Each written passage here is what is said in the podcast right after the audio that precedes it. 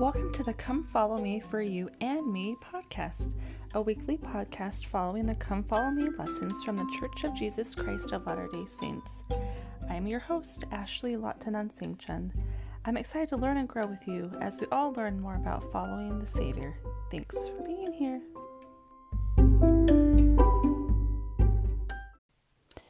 Hi, everyone. Welcome to episode one of the Come Follow Me for You and Me podcast.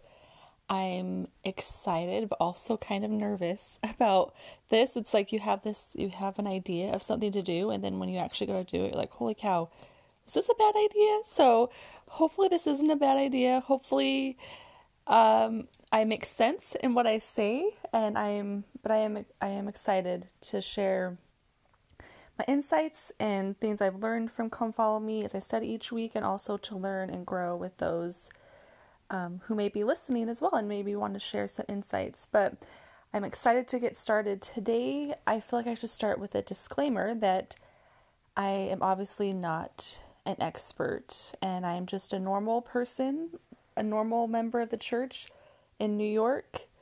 And I live a normal life, but I uh, have a testimony of the gospel and a love of the Savior, and I just want to share that with other people. So, with that, know that what I say is not church doctrine or the official stance of the church, though I do try to live my life according to the principles taught in the gospel and align uh, my life and will to the things that is taught there. So I'm obviously not, my goal is not to share any false doctrine or any crazy stuff, but just these insights are things I feel like the Spirit has taught me as I've studied. So, I'm excited to share with you guys some things that I've learned as I've studied this this week's lesson.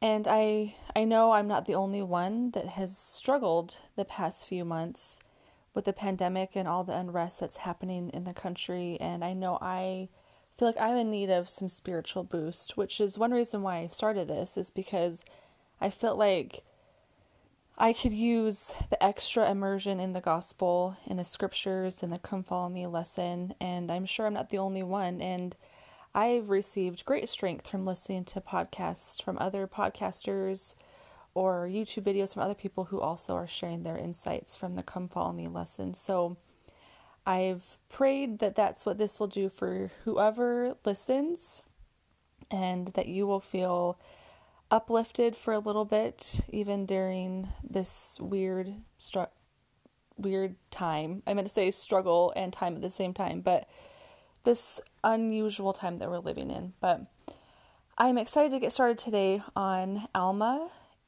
chapter 8 um, through chapter 12. The lesson's titled Jesus Christ Will Come to Redeem His People. And this is kind of weird to be starting mid year on a podcast, but I guess better late than never, right? So I I love I love these set of chapters in the Book of Mormon. It's exciting that we finally get to meet Amulek, and I've always really loved the story of Alma the Younger and following his conversion and what he turns out to be.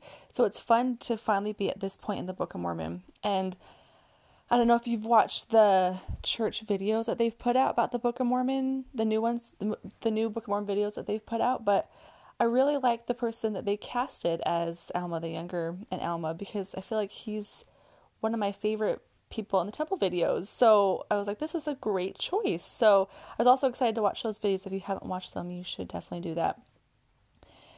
But so this obviously starts in chapter 8 with Alma having been teaching the people in Melek, and he has great success there.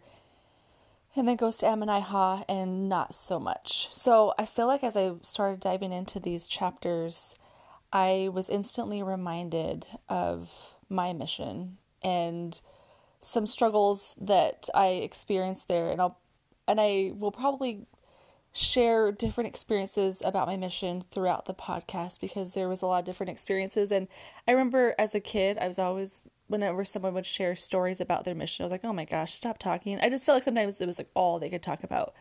I hope that I don't come off that way but I do feel like the mission or my mission really taught me a lot of principles. And I know I'm not the only one who feels that way and I know I've learned a lot of important, valuable lessons because of my mission. So today will be probably more on the side of sharing mission examples just because this is a missionary set of scriptures. So I liked in the the manual where for, where the first sentence says God's work will not fail. And I was instantly reminded of that quote that Joseph Smith gave or said that I believe went into the Wentworth letters. And if I'm saying that wrong, I apologize. I'm going to go look that up after I'm saying this to make sure I am saying that right. But the standard of truth is what we called it on, on my mission. We every day of the week as a companionship study, we would start off by reading a set of like scriptures that we would that I guess our mission president I believe is who assigned this, but he would have us recite a, like a scripture or a quote each day of the week. So like Monday, I think we would read my purpose in the missionary handbook or preach my gospel. I can't remember exactly which one.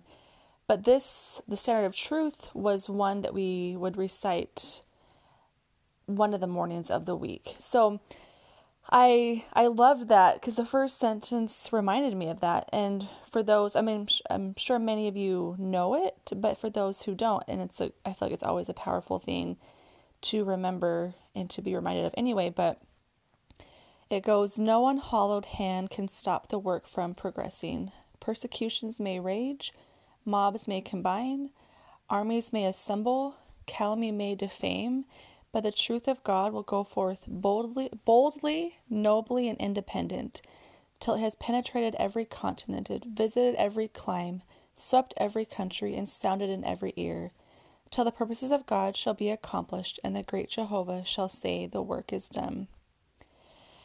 And I love, love that that quote. I have a memory on my mission where at this point I had me and my companion had another set of sisters that were living with us, and so it was the four of us would start companionship study, and then we would each kind of break off into our companionships to continue the study. But we would start by reciting that day of the week's scripture or quote. And this, I remember one morning we recited this, and I just felt like it was, it just struck me how powerful this thought is that nothing Nothing will stop the work from progressing until the great Jehovah shall say, The work is done. And I remember that particular line, and the great Jehovah shall say, The work is done. Just like, I feel like it just like pierced my heart. I don't know how it's just to describe it, but I just felt so it was such a neat image in my mind to think about of what that day will be like when he finally says the work is done. And like I just I just try I think I just imaged or I imagined that in my mind. I'm like, wow, what a, fa- a powerful moment that'll be. But obviously that's not our reality at this current moment. So the work is still continuing and it obviously has become a little bit different because of the pandemic and I I talked to our set of missionaries here. So we live in Ithaca, New York and I reached out to our set of missionaries and asked them what their experience has been like so far with sharing the gospel in the pandemic because part of me in my mind I'm like what does a missionary do all day if they can't go out and contact and tract which I'm like first of all actually they're kind of lucky they don't have to go tracting all the time because I don't think I was a huge fan of tracting all the time but I was interested to hear what their perspective has been in sharing the gospel during a time like this. And so I'm going to include the clips from the from, there's a set of elders and a set of sisters that are in our ward and they were kind enough to share their experiences of what it's been like and I hope that you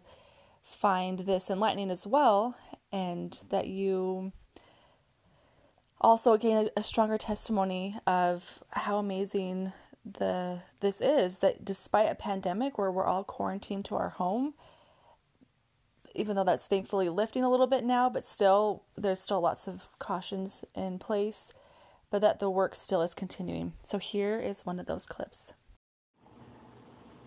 Missionary work has definitely been moving along in the pandemic.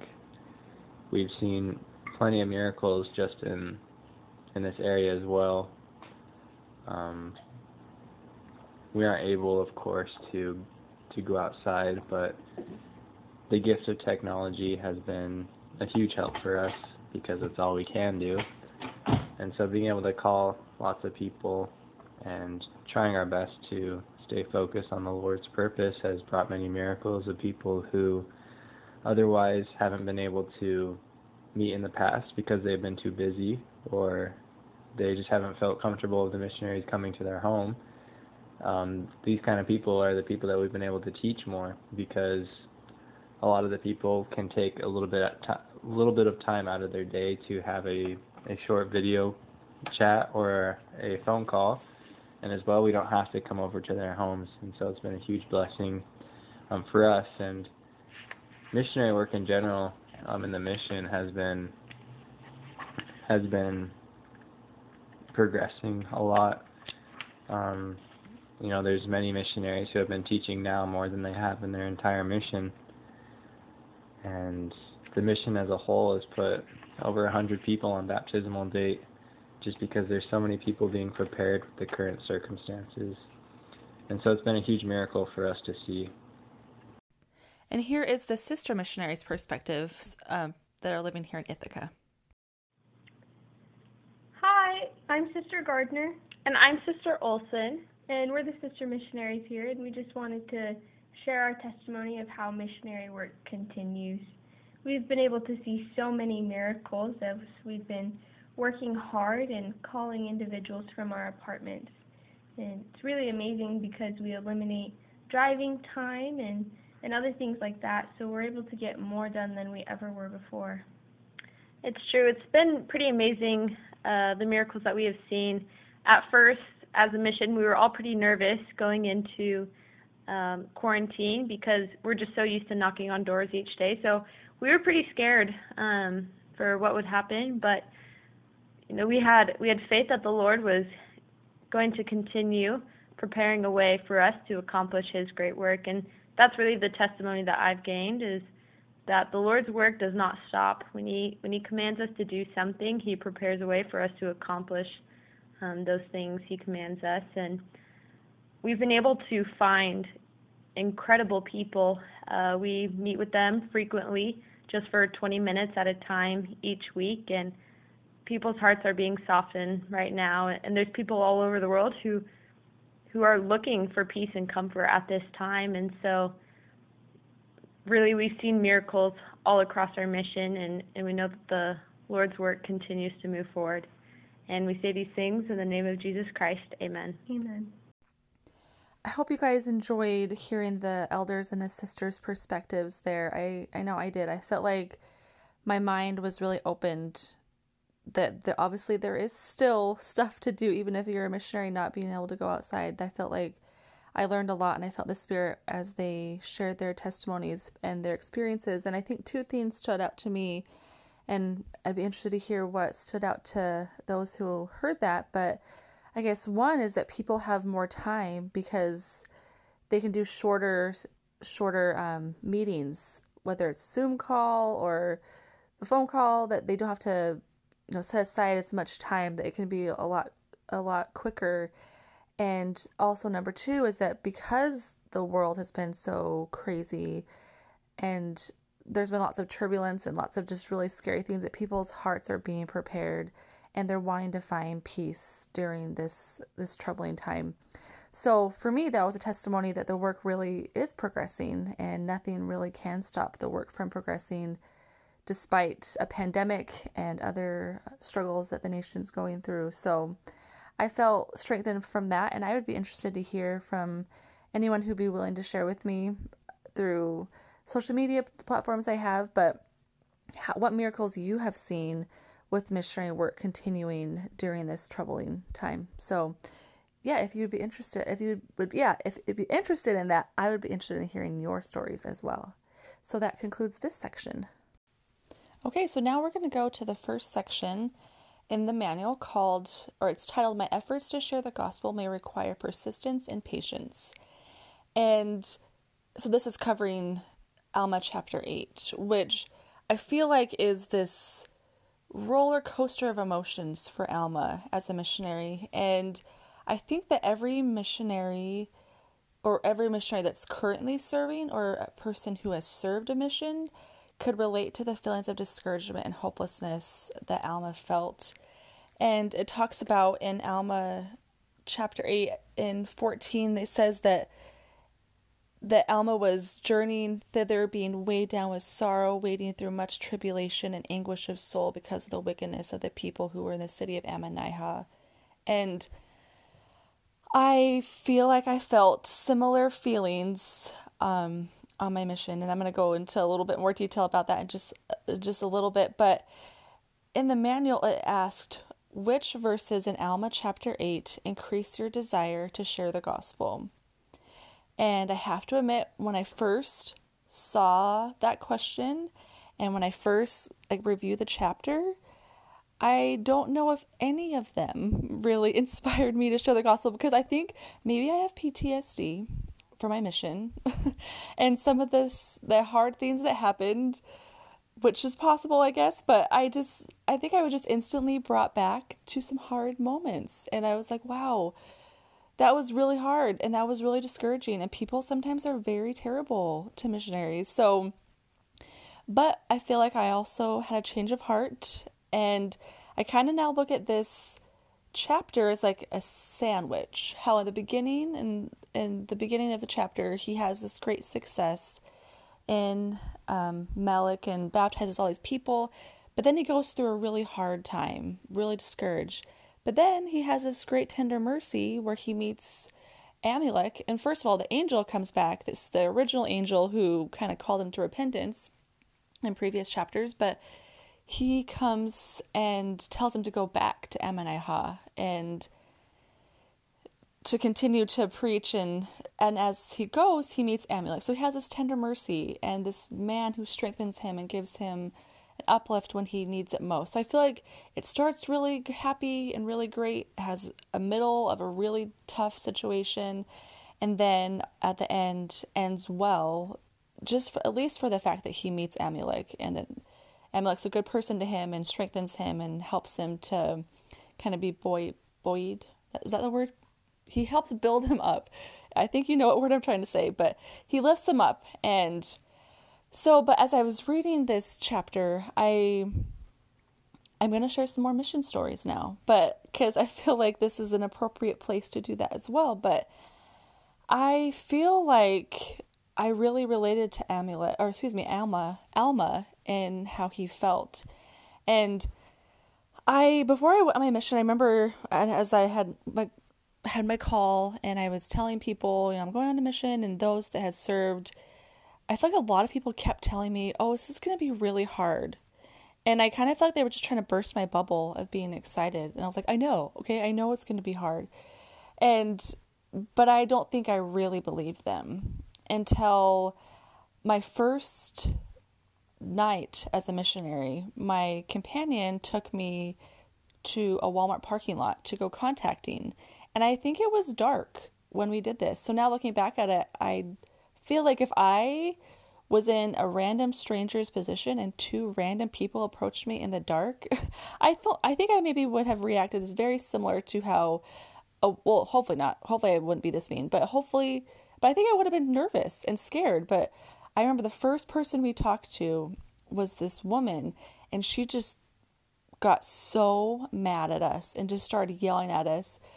And that was my first missionary experience. And I remember I was like, I have to go to the car, like telling my companion, I was like, I can't do this. This is so hard. I went to the car and I just cried. Like, people don't like missionaries?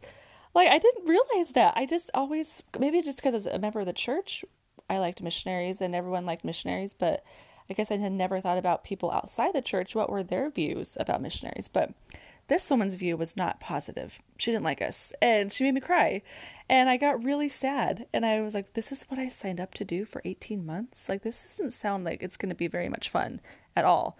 And thankfully there was a lot of also there was a lot of great people I met as well, but there was a lot of people like her that I met. And I also remember going tracting another time in another area, and we knocked on the door, and a man answered, and he said, "Just a second," and then walked away. But then he opened the door, and he let his he like sent his dog after us, who was like a pit bull. I'm pretty sure. I guess I guess I didn't get a super good look at him because we were running away from him, but he was angry and he was mean. And I remember this dog bit me on my thigh. I could I can still remember the feeling of his teeth in my thigh, but he didn't like puncture or scan or anything. So I attribute that to the garments I was wearing that they really do provide protection. So I, I did get a, a testimony of wearing the temple garments, but there was lots of people like that too. I mean, thankfully not everyone put their dogs on us, but that man did, so that wasn't very nice of him. And but I remember I I struggled with feeling like I had a hard mission a lot, and I I don't know why. I think when I when I got home, I I found myself kind of feeling discouraged uh, that um, I felt like my mission was hard. And I feel like if you were to ask my mom and my dad who received letters, they would be like, Yeah, Ashley had a hard mission. It was not super easy. And I I felt discouraged about that. I felt like why was it so hard? But I think that's just kind of also the reality of missionary work. But I remember so I was the first, I have six siblings. I was the first out of my siblings to go on a mission. And so um, no one, none of my siblings obviously had experienced that yet. But then a few years later, my little sister decided to go. And I remember I was excited that she wanted to go. And I was like, I thought that was great because I know that she was going to be a great missionary. But I felt myself wanting to protect her because I felt like she's so sweet. If anybody knows my little sister, Chelsea, she's so sweet and so kind. And I just was picturing people on my mission and how terrible they were to me. And I'm like, people are going to be the same way to her. And it just broke my heart. And I was almost wanted to protect her from that. I didn't want her to go. And part of me didn't want her to go because I didn't want her to feel that way. I didn't want her to feel discouraged and hopeless at times. Um, but she she went and i think that she could share some similar stories and examples but i know that she had a great mission too. And then the same with my little brother when he went a few few years after that. I feel like i had the same feelings again. I was excited that he wanted to go but i also was so he's also so sweet. Anybody knows my little brother cody he's like we call him the chosen one in my family because he's the last of six kids and i feel like he got every talent that all the rest five of us have combined into one plus a bazillion other ones. So, and I, he has shared some stories, a few stories with me about his mission, how people were terrible to him. And I'm like, oh my gosh, it just broke my heart. So, hope I haven't discouraged people who are listening that are not, who have not served a mission yet, who are, pre- or who are preparing to go because it is not all hard. there's so many wonderful things about it, and there's so many amazing things you experience and miracles.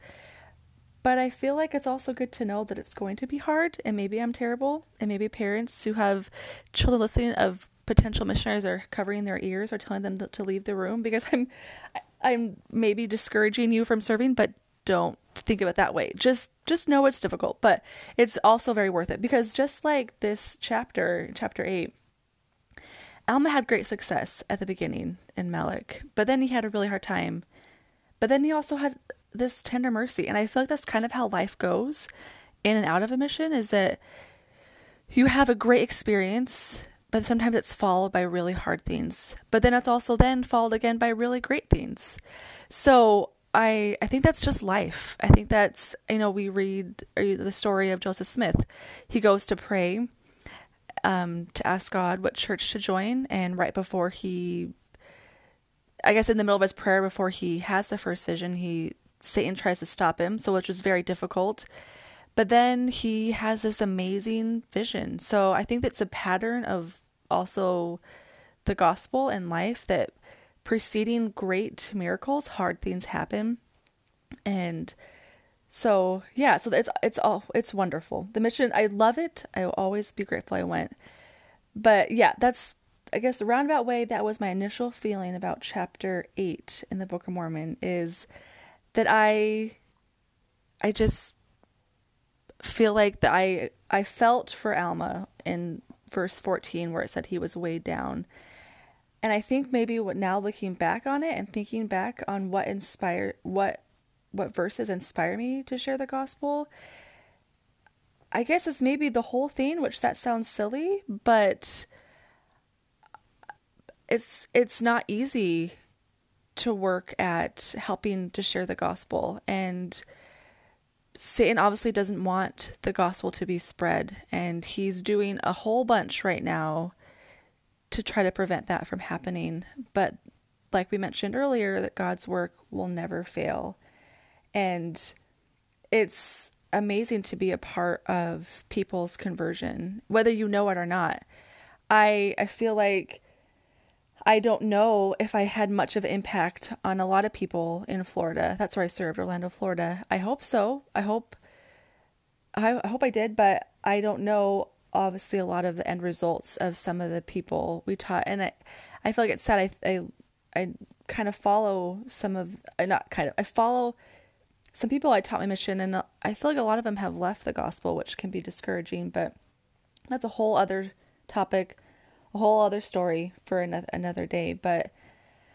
I I believe that this is an inspiring chapter that that God is aware of those who are trying to share the gospel, just as he was aware of Alma and his struggles. I mean, it's right when he was struggling, that's when the angel came to lift him up. And I feel like that happens for us too. And if it hasn't happened for you, I hope it does sometime that when you're struggling, you feel the influence of the Spirit to lift you up and strengthen you to keep going. And I know that there, I liked the end, you know, when Alma meets Amulek, and Amulek is this amazing person in his life. I'm going to share one more mission story for this section, then we're going to conclude this section and go on to the next. But I, when I was reading this and it remind Amulek reminded me of a person I met on my mission, and how he was just kind of he was placed in Alma's life at the exact moment when he needed him the most. And I I like I've said I feel like a bazillion times a bazillion times already that my mission was difficult and I think one of the reasons it was hard for me is that I in my first area started struggling a lot with depression and I I don't know. I think it was a combination of a bazillion reasons. Just a lot of. I mean, there's a lot of reasons that can go into it, but I remember feeling really down and struggling and just feeling really hopeless. And then we, there was this sister that used to go out with us all the time. She was like an awesome member, and I feel like those who have served missions, you can think of people on your mission as well who were just always willing to go with you when you needed a member at a lesson and you just loved them and you feel like you could you just knew that you could if you called them they would like drop what they were doing to come with you. And this woman was one she was like that. And then she kind of just disappeared. And I feel like we could never get a hold of her and she never was available anymore. And it was just strange. It was strange because this is not had not been our experience with her so far and then she invited her family invited us over for I think just to share a spiritual thought one evening. And when we went over, I was I feel like I remember being in the midst of these struggles that I had, just feeling really discouraged and really down and like I said hopeless and I I didn't know at that time I didn't know what was going on because I'd never experienced it like that before. And I felt really hopeless like I don't even know how I felt like I was going crazy like I just didn't see how I would ever not feel this way again. And this sister thankfully allowed us in her home. I, mean, I think they are one they were the ones that set up our appointment to come over and she was sharing that she had been experiencing some severe postpartum depression and she started explaining some of her symptoms. And I felt like even though mine was not postpartum depression, it was depression and I felt like as she was explaining it in my mind I was like, "Oh my goodness. That's exactly how I feel." And I felt so happy that I actually like I know what's wrong with me now. I'm I'm depressed. And I remember leaving that appointment so excited, which sounds so weird. Because I but it's because I finally realized what was wrong and that there was a hope and a treatment. And I remember calling my mission president's wife because I had been talking to her and I had called her so happy and I was like, I'm depressed. And she maybe thought I was crazy, but I just remember that woman. I will always remember her as being such a huge spiritual boost in my life at that moment. And so I like in chapter 8 how that's what Amulek was to Alma. And I encourage you guys to think about those people in your life who have been those spiritual boosts to you during times that have been very difficult for you. And hopefully, also another challenge is to pray that you can be that same kind of person to someone in their in someone's life someday.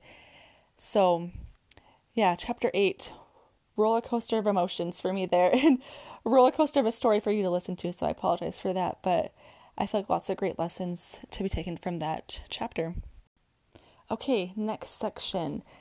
This covers parts of Alma chapter 9 and chapter 10, and it's titled God Judges His Children According to the Light and Knowledge They Have.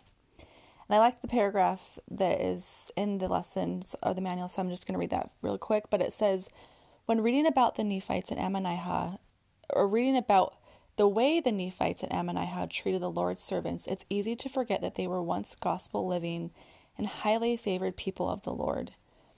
In fact, part of Alma's message to the people in Ammonihah was that because they had hardened their hearts despite being so richly blessed, their state was worse than that of the Lamanites, who sinned who sinned mostly in ignorance. And then what does this contrast teach us about how God judges his children? This is kind of a heavy section, and it's kind of sobering too because yeah, I it's a good reminder that the more you know, the more you'll be judged and it makes me think of, kind of self-reflect and think how am I doing with the knowledge I've been given? Am I using it correctly? Am I just setting it aside or what am I doing? So yeah, that's I feel like this is kind of an intense section and I don't I I want it to be more of a I guess a good self-reflection moment for everybody than a moment of, oh man, I'm not doing well. I'm going to be judged so terribly now. But I, I think it's also a really good thing to always remember that we someday will be judged for our works, our thoughts, our deeds, everything that we've done. And if we've made covenants and we go against them, then we'll be judged a little bit harsher. So I feel like it's it's important to always remember that. And I in Alma chapter 9 verse 23 I try to personalize this, which I think that's what they tell you to do, right? In the scriptures is personalize it to yourself. So I'm going to read this. I'm going to personalize it to myself and I guess as we follow along also personalize it to you. But this is Alma chapter 9 verse 23 and it says, And now, behold, I say unto you that if Ashley, who have received so many blessings from the hand of the Lord, should transgress contrary to the light and knowledge which she does have, I say unto you that if this be the case, that if she should fall into transgression, it would be it would be far more tolerable for someone else who hasn't received the same knowledge that I have than for me. And go i would encourage you to also apply that to yourself. But this is i feel like a really great reminder. And i'm going to share a mission story again. So that goes along with this. When i was on my mission gladys knight she has a i don't know if she still does actually. I should probably look that up. But she had at this time a a gospel choir. And she came to Florida and put on this big concert. And it was a big to do. I remember it was I feel like there was a lot of preparation, obviously, but I remember we were like for months we were prepared as missionaries to, you know, make sure you bring investigators and just to be really um, prepared for this event. And we want they wanted it to really be a great missionary experience for people who would be attending that weren't members. So I remember going, and it was really great. Um, Gladys Knight put on a great concert. Her choir was wonderful. At the end, I remember her husband.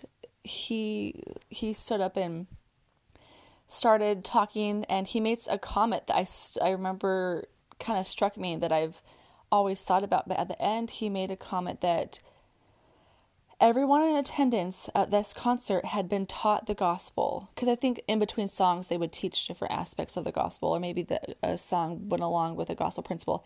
I don't remember exactly but i remember he made the comment that everyone who was there had now learned the truth and that they would all now be judged differently as a result.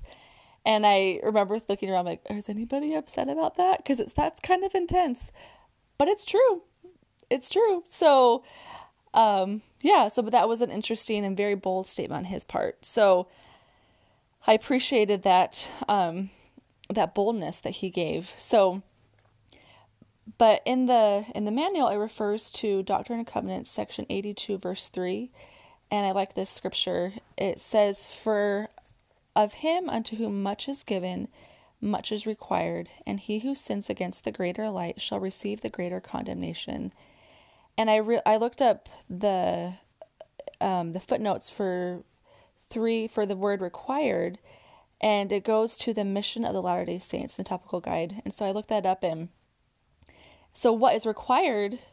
It was interesting, like it as members of the church, it's required of us to bless others. This is just like a short list. You could go. I encourage you to go there and look at it.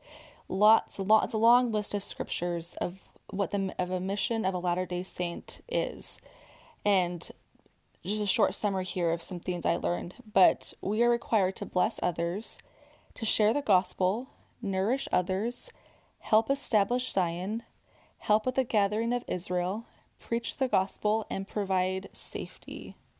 So a lot's required and pretty big stuff. And I know President Nelson is he talks about the gathering of Israel all the time.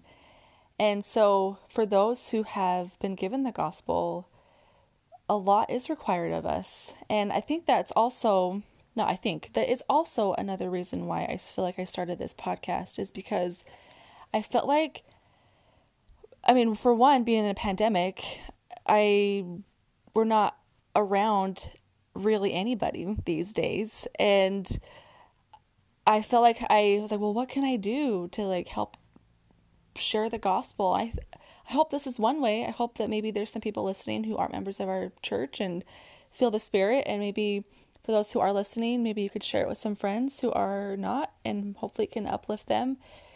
But I feel like this is one way I'm going to try to help share the gospel or help gather Israel is to share my testimony of the gospel. So but I liked in also this section that it talks about as you read about the great blessings God gave the people of Nephi. So in Alma chapter 9, verses 19 through 23, it lists all these really great blessings that the God that God has gave the the people of Nephi.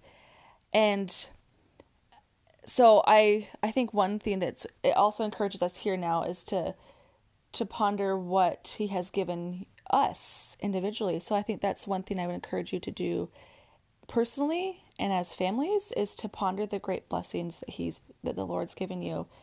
And I hope you don't mind me sharing a few of the great blessings I have been blessed with.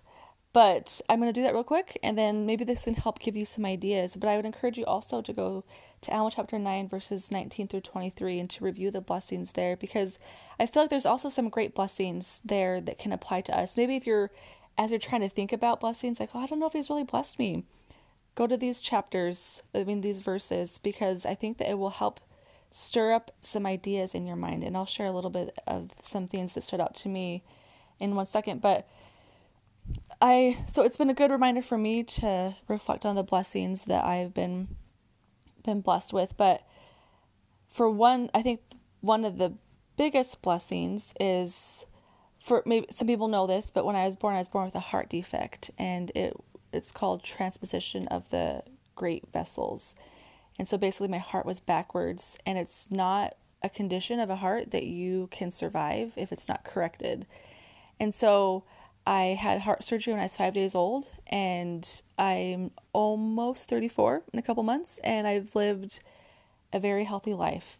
And I don't really think about the fact that I've had heart surgery very often in my life because it doesn't really impact me on a day to day basis unless when I'm pregnant, which I currently am.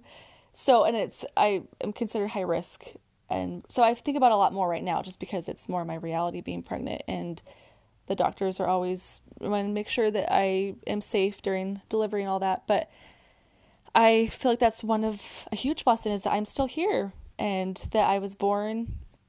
Big long story. I was born the exact year I needed to be born when the exact surgery I needed to have was available. If I would have been born the year before, the surgery that I had was not in practice yet. And so I would not have the quality of life I have now if I had been born then. So I feel like that's a really huge blessing.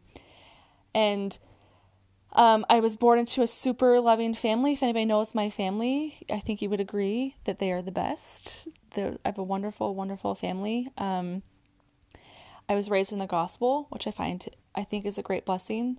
I don't know if I, I mean, I hope I would accept it even if I had not been born into it. But it's blessed my life immensely. Um, I feel like the Lord's blessed me with faith.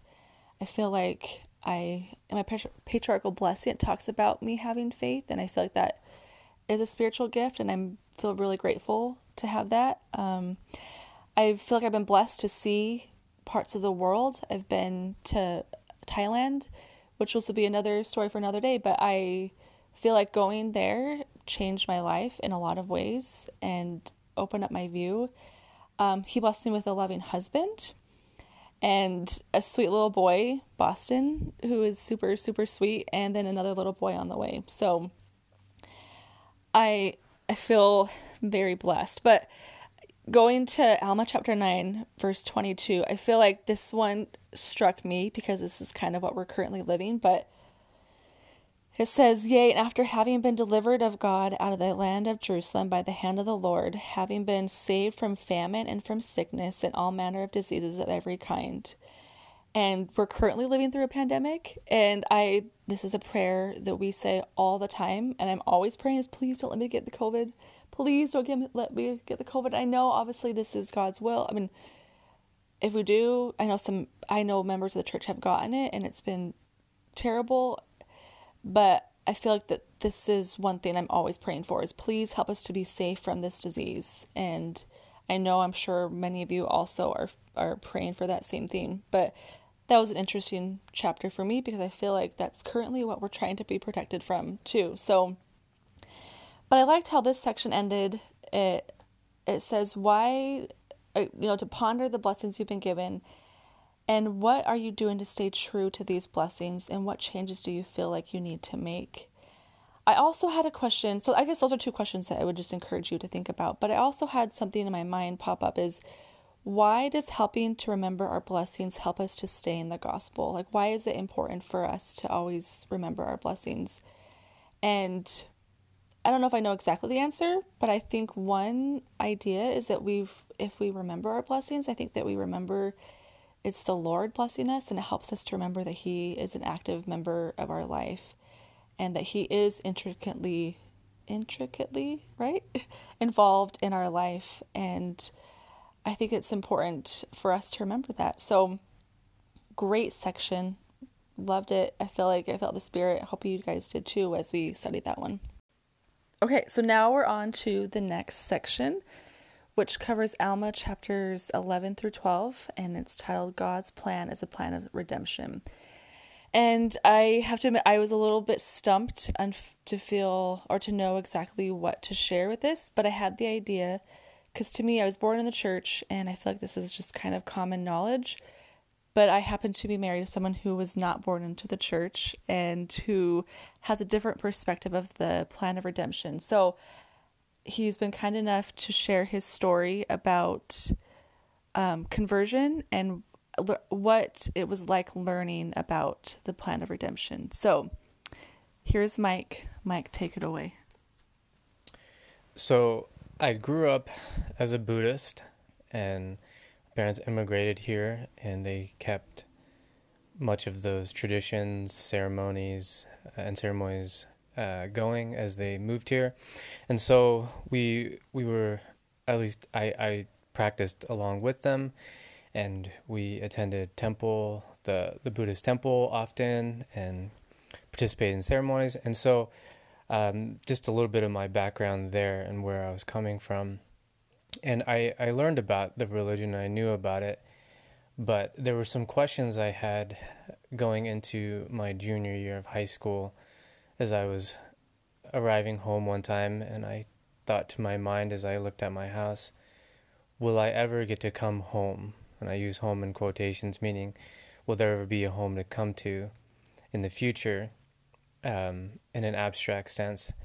And as I thought that, the next question that came to my mind was, well, if if I if if there isn't never a home to go back to, then why am I here and where where did I come from? And so I didn't know at the time, but these questions are um, lumped in, lumped together, as the church calls it, the questions of the soul. And so I began to ponder and search for these questions. I began looking in diff- into different Christian denominations and also um, some of the bigger faiths like Judaism. And I just couldn't seem to find the right answer. Maybe it wasn't so much as the right answer, but as the right feeling. And um, I remember one day um, driving down the road and I saw these two people in suits. And I didn't know at the time, but they were LDS missionaries. And so I didn't think anything of it. But then they came to my home, they knocked on my door. And before I went to answer the door, I um, obviously I couldn't see who was at the door, but I I thought to myself, I bet it's those two two people I saw, those two persons I saw on the street that one day, and lo and behold, it was them, and it it, it uh, freaked me out a little bit, but I decided to to listen, and they gave me a Book of Mormon, but never returned for uh, a follow up, and so uh, several months later, I met some people in my high school that were LDS, and um, they invited me to some youth activities and I don't remember much of what I learned at these youth activities other than just a very good feeling. And then when the missionaries taught me, um,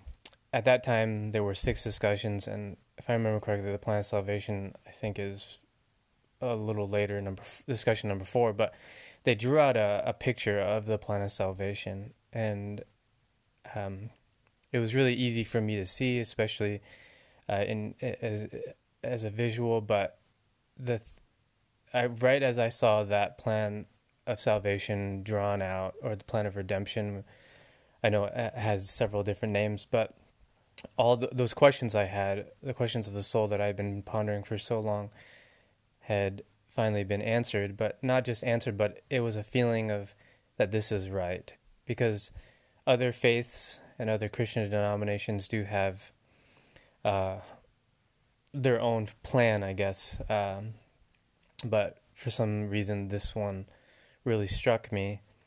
And two of the biggest parts were one, um, what we learn about in the spirit world that those who do not have a chance to hear the gospel in this life will have that opportunity in the spirit world. And I think this um, touched me the most, uh, touched me, not the most, but touched me because of my family being Buddhist and knowing that they were not not antagonistic, but they weren't supportive of me learning about the church.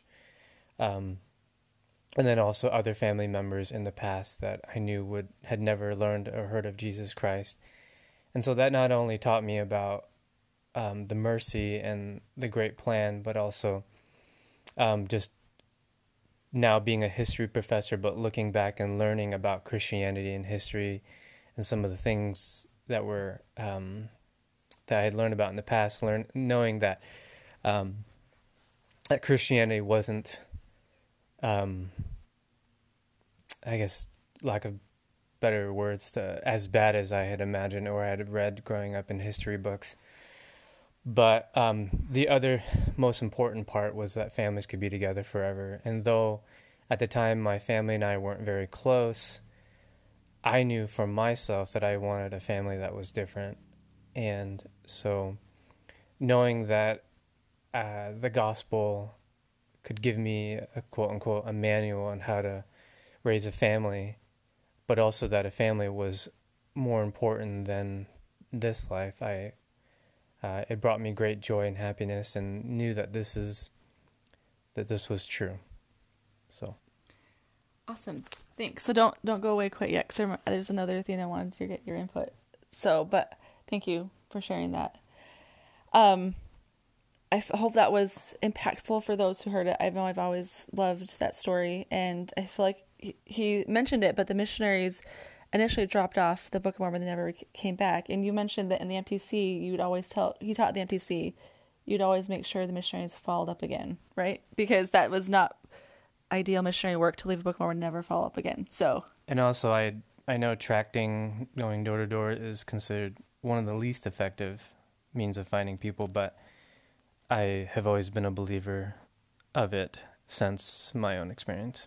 Because he was found through tracting. So I think that's a great story, but I I wanted you to stay around for a little bit because in this section it asks why do you or ponder why the word redemption is is used to describe the plan.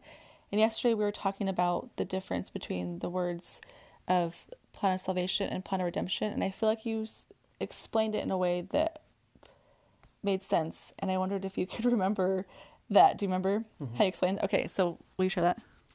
So this is obviously my interpretation and my thought, but when I think of the word redemption, I think of um, a moment, that moment when you decide to turn to Jesus Christ, to have faith in Him, or to use the vernacular that other Christian denominations uses to um, be born again, to accept Jesus Christ into your life. Um, and I think this redemption word is also not just a singular moment, but there are many moments where we have to be redeemed again when we make mistakes in the future. But salvation, at least again, in, in how I see it, is is that final moment when we reach the judgment seat and Heavenly Father and Jesus Christ say, "Well done." You can now enter into the kingdom. That that salvation, um, I see it as a that final moment where we do enter into heaven. And so that's how I, when if we're trying to find a distinction between the two, um, and I, I know others might have a different idea, but this is just how I've been able to make sense of it in my own mind. Yeah, and I feel like I I that's kind of been my feeling about it as I've been studying it because I and I think I found it interesting that I feel like in this chapter, you know, this is Alma and Amulek talking, and Alma had experienced that moment of conversion, of coming to Jesus Christ. And so that was my thought is maybe that's why they use this particular word in this set of scriptures or set of chapters is because Alma had been redeemed of Jesus Christ. He'd had that moment of complete conversion of when he was, you know, with the sons of Mosiah, they were fighting the church or fighting against it, trying to take people away, and then the angel came and called him to repentance, and now look what he's doing. So I just thought that was interesting choice of words and wondered if potentially that's why the word redemption is used to describe the plan in this section. But yeah, I hope everyone felt the spirit as Mike Mike shared his story, and I feel like he had greater insights than I had. So thank you. Okay, last and final section. You may be like, this girl will never stop talking, but I promise it's coming soon. So, the last one is Alma chapter 12, verses 8 through 18. And this section is titled, If I Will Not Harden My Heart, I Can Receive More of the Word of God. And I, I'm a person who likes to look up the definition of words. So I looked up the word harden because I thought it was interesting. And I mean, it talks about it in um, in Alma chapter 12, verse 13, I know that's for sure talked about in there about hardening, but oh, and also in verse 10. So the word harden, um, some so it, mean, it means to make or become more severe and less sim- sympathetic. And I also think it's important and helpful for me, at least, to know cinnamon, cin- cin- cinnamon. No, oh my gosh, synonyms, synonyms of words and some synonyms of this word are toughen, desensitize, or numb. And the right when I heard the word numb, I instantly thought of my dad, who is a dentist. Not that he's like a not that he has a hard heart and he is this tough. I mean, I thought of it because he's a dentist. That's why I thought of it because he, as a dentist, obviously you know, works on teeth and what's the reason why he numbs people so they don't feel the pain or feel anything when they get dental work done. And so in my mind, I picture a hard heart not feeling anything or not being able to feel anything. And I know when I have a hard heart, I feel like that's true. I don't I don't feel I don't feel the spirit. I feel like I just don't feel a lot of other emotions than my heart being hard and I have this also image in my mind of the Lord trying to talk to us and he's trying to send us messages. But I I just picture our hearts being hard and the messages are being like it, I don't know, this is a weird image like like shot like a bow and arrow and it like hits our heart which is hard then it falls off. And then there's like you know this constant he's trying to get through to us but we just have this we're just like so hard on heart that doesn't ever stick but then if we have an open heart it's very it's a lot easier for messages to be to for us to feel it. And i think that you can also feel and know you've probably experienced that of what that feels like to have a hard heart versus having an open heart. But that yeah i like to kind of just that those images in my mind helped me to think about this. But in alma chapter 12 verse 9 this verse um, it struck me that it says and now Alma began to expound these things unto him, saying, It is given unto many to know the mysteries of God. Nevertheless, they are laid under a strict command that they shall not impart, shall not impart only according to the portion of his word which he doth grant to the unto the children of men, according to the heed and diligence which they have given him. And I um I, I think that what struck me there is that the Lord wants to give us the mysteries of the kingdom. He wants to tell us things and he wants us to learn but obviously, it's up to our heart and the condition of it, if it's hard or not, if we can receive more of the Word of God. And I'm going to share one last mission story. But when I was on, I, think I mentioned before that I served in Orlando, Florida, and the the temple was in my mission, and there was a member of one of the stakes, and I think in previously he'd been a member of the mission presidency and he i feel like if anybody that's listening that served with me brother Her- herzog um, i feel like I, probably everybody else had the same experience but i feel like i'm sorry if you hear that my we have cats that are running around now so i apologize if you can hear that but they they're this man was amazing i feel like whenever you talk to him it was like you'd get like a sunday school lesson just in a brief conversation I just feel like he was just so full of knowledge and it was he was always so great to talk to. But he was pretty cool and did this thing called temple tours and he'd gotten the permission from the first presidency to do this. But it, the whole goal of it was as missionaries we would bring either investigators, recent converts, or people who were less active coming back to church. And he go around the outside of the temple and he would explain and talk about what happens inside the temple, obviously sharing as much as he could and just helping them to understand the purpose of temples and why we have it.